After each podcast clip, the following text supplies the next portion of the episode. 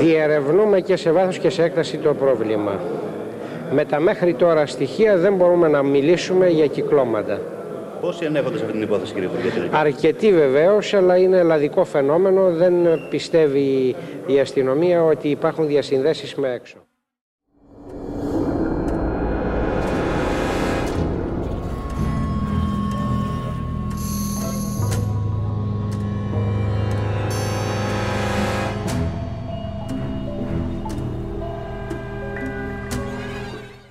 Ήταν 28 Δεκεμβρίου του 1993 όταν αποκαλύφθηκαν τα φρικτά εγκλήματα των διαβόητων σατανιστών της Παλίνης. Η υπόθεση αυτή έμελε να σκοτεινιάσει όχι μόνο τις γιορτινές εκείνες ημέρες, αλλά και τις συνειδήσεις εκατομμύρια Ελλήνων πολιτών.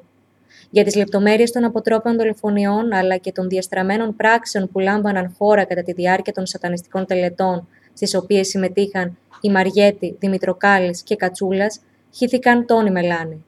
Η εφημερίδα Πατρίς καθημερινά εκείνη την περίοδο φιλοξενούσε εκτενή ρεπορτάζ σχετικά με την υπόθεση. Στις 30 Δεκεμβρίου, μάλιστα, το κεντρικό θέμα στο πρωτοσέλιδό της είναι η σύλληψη ενός 19χρονου άνδρα που κατηγορούνταν ως μέλος της Σατανικής Συμμορίας και ο οποίος υπηρετούσε τη στρατιωτική του θητεία στη Σετήλ, στον Πύργο.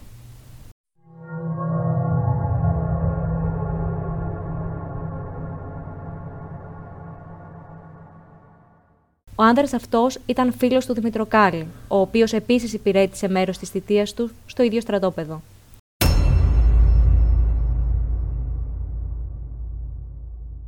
Η είδηση της σύλληψης του 19χρονου Φαντάρου έπεσε σαν κεραυνό ενεθρία στην τοπική κοινωνία.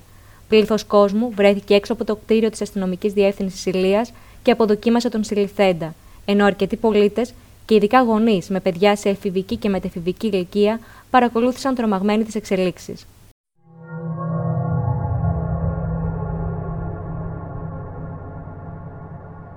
Για τον 19χρονο, οι κατηγορίες ήταν απλή συνέργεια σε ανθρωποκτονία από πρόθεση, παράνομη οπλοφορία και οπλοχρησία. Τα δημοσιεύματα εκείνων των ημερών ανέφεραν μεταξύ άλλων πως ο νεαρός είχε βοηθήσει τον Δημητροκάλη, φτιάχνοντάς του μια πλαστή αστυνομική ταυτότητα, την οποία ο δεύτερος είχε χρησιμοποιήσει για να πείσει την 28χρονη γαριφαλιά Γιούργα ότι είναι αστυνομικός. Είναι 14 Απριλίου του 1993, Μεγάλη Τετάρτη. Εκείνη τη νύχτα, στη λεωφόρο Μαραθώνος, κοντά σε στάση λεωφορείου, θα συναντήσουν την άτυχη 28χρονη, η οποία επέστρεφε σπίτι της ύστερα από τη δουλειά της. Εργαζόταν ως καμαριέρας στη Μεγάλη Βρετανία. Οι δυο τους, ο Κατσούλας με τον Δημητροκάλη, με το πρόσχημα ότι είναι αστυνομικοί, θα την πείσουν να μπει στο αυτοκίνητό τους.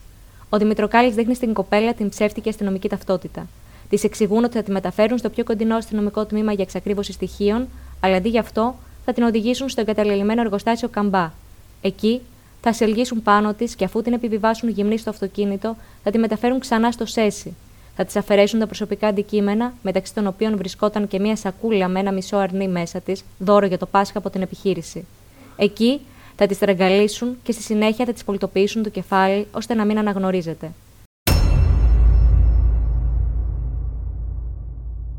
Ο Δημητροκάλης περιγράφει στην κατάθεσή του. Όταν βγήκαμε από το κοροπή, η γαριφαλιά άρχισε να ανησυχεί και να δείχνει ότι δεν πίστευε πλέον πως ήμασταν αστυνομικοί και άρχισε να μας παρακαλάει να μην τη κάνουμε κακό. Τότε ο Μάκης άρχισε να της λέει ότι δεν είμαστε αστυνομικοί και ότι μας είχε βάλει ο άντρας της να την παρακολουθήσουμε. Αυτή μας έλεγε να μην πούμε τίποτα στον άντρα της και ότι θα μας έδινε περισσότερα χρήματα από εκείνον. Ο Μάκης μου είπε να πάρω μια πέτρα και να τη χτυπήσω στο κεφάλι, γιατί δεν πεθαίνει. Του απάντησα ότι αποκλείεται να κάνω κάτι τέτοιο. Τότε αυτός, επειδή η γαριφαλιά συνέχιζε να κάνει αναρροφήσεις και να βγάζει υπόκοφες φωνές, φοβήθηκε μήπως και ακούσει κανένας κάτι και πήρε μια μεγάλη πέτρα από εκεί δίπλα και όπως η γαριφαλιά ήταν ανάσκελα κάτω, άρχισε να την χτυπάει στο κεφάλι με μανία. Πολλές φορές κρατώντας την πέτρα και με τα δύο χέρια. Η γαριφαλιά έκανε μερικούς σπασμούς και έμεινε.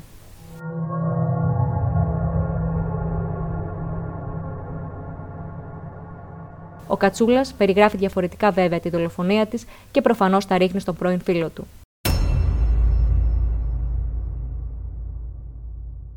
Ο 19χρονο, κατά την απολογία του, είχε πει για την παρέα των τριών σατανιστών.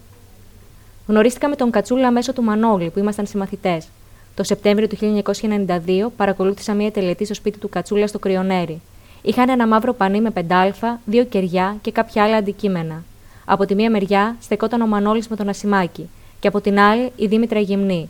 Έλεγαν κάτι περίεργα λόγια και ο Μανώλης κρατούσε ένα σπαθάκι με οβάλ μύτη. Στο τέλος ο Κατσούλας με ρώτησε πώς μου φάνηκε η τελετή, και επειδή εγώ απάντησα αμήχανα καλή και χαμογέλασα, με απείλησε ότι αν συνεχίσω να τον ηρωνεύομαι θα πάθω μεγάλο κακό.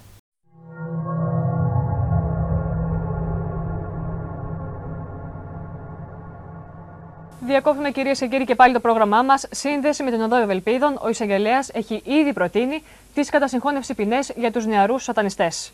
Μαρία. Καλ, ε, καλό μεσημέρι και πάλι από την Ευελπίδων. Πράγματι, ο εισαγγελέας πριν από λίγο πρότεινε για τις ε, κατασυγχώνευση ποινές. Έτσι, για τον Ασημάκη Κατσούλα βεβαίως παραμένουν τα δύο φορές ισόβια και για τις επιμέρους πράξεις ε, ο εισαγγελέας πρότεινε ποινή κάθριξης 20 χρόνων και ενός μηνός. Ε, για τον ε, Δημητροκάλη, ο εισαγγελέας βεβαίως πρότεινε τα δύο, δύο φορές ισόβια για τις δύο δολοφονίες και 15 χρόνια για τις επιμέρους ε, πράξεις. Σε ό,τι αφορά τη Δήμητρα Μαριέτη, ο κύριος Ρασιδάκης ζήτησε να καταδικαστεί σε 18 χρόνια κάθριξη και 4 μήνες. Ε, ο συνήγορός της, ο κύριος Κούγιας, αμέσως μετά παίρνοντας το λόγο, ζήτησε ε, να επιβληθεί στην πελάτησά του μικρότερη ποινή, ε, λέγοντας στο δικαστήριο ότι έχει αυτή τη δυνατότητα, δηλαδή να καταδικαστεί η Δήμητρα Μαριέτη σε 15 χρόνια κάθριξη. Ε, σε ό,τι αφορά τις υπόλοιπες ε, κατηγορούμενες έχουμε μικρότερες ε, ποινές.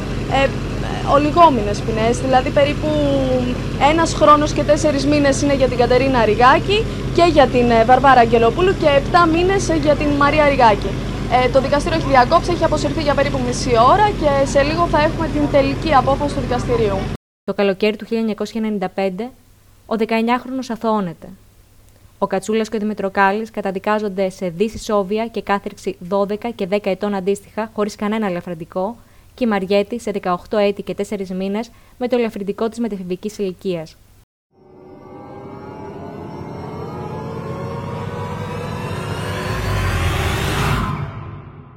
Σήμερα και οι τρεις καταδικαστέντες είναι ελεύθεροι.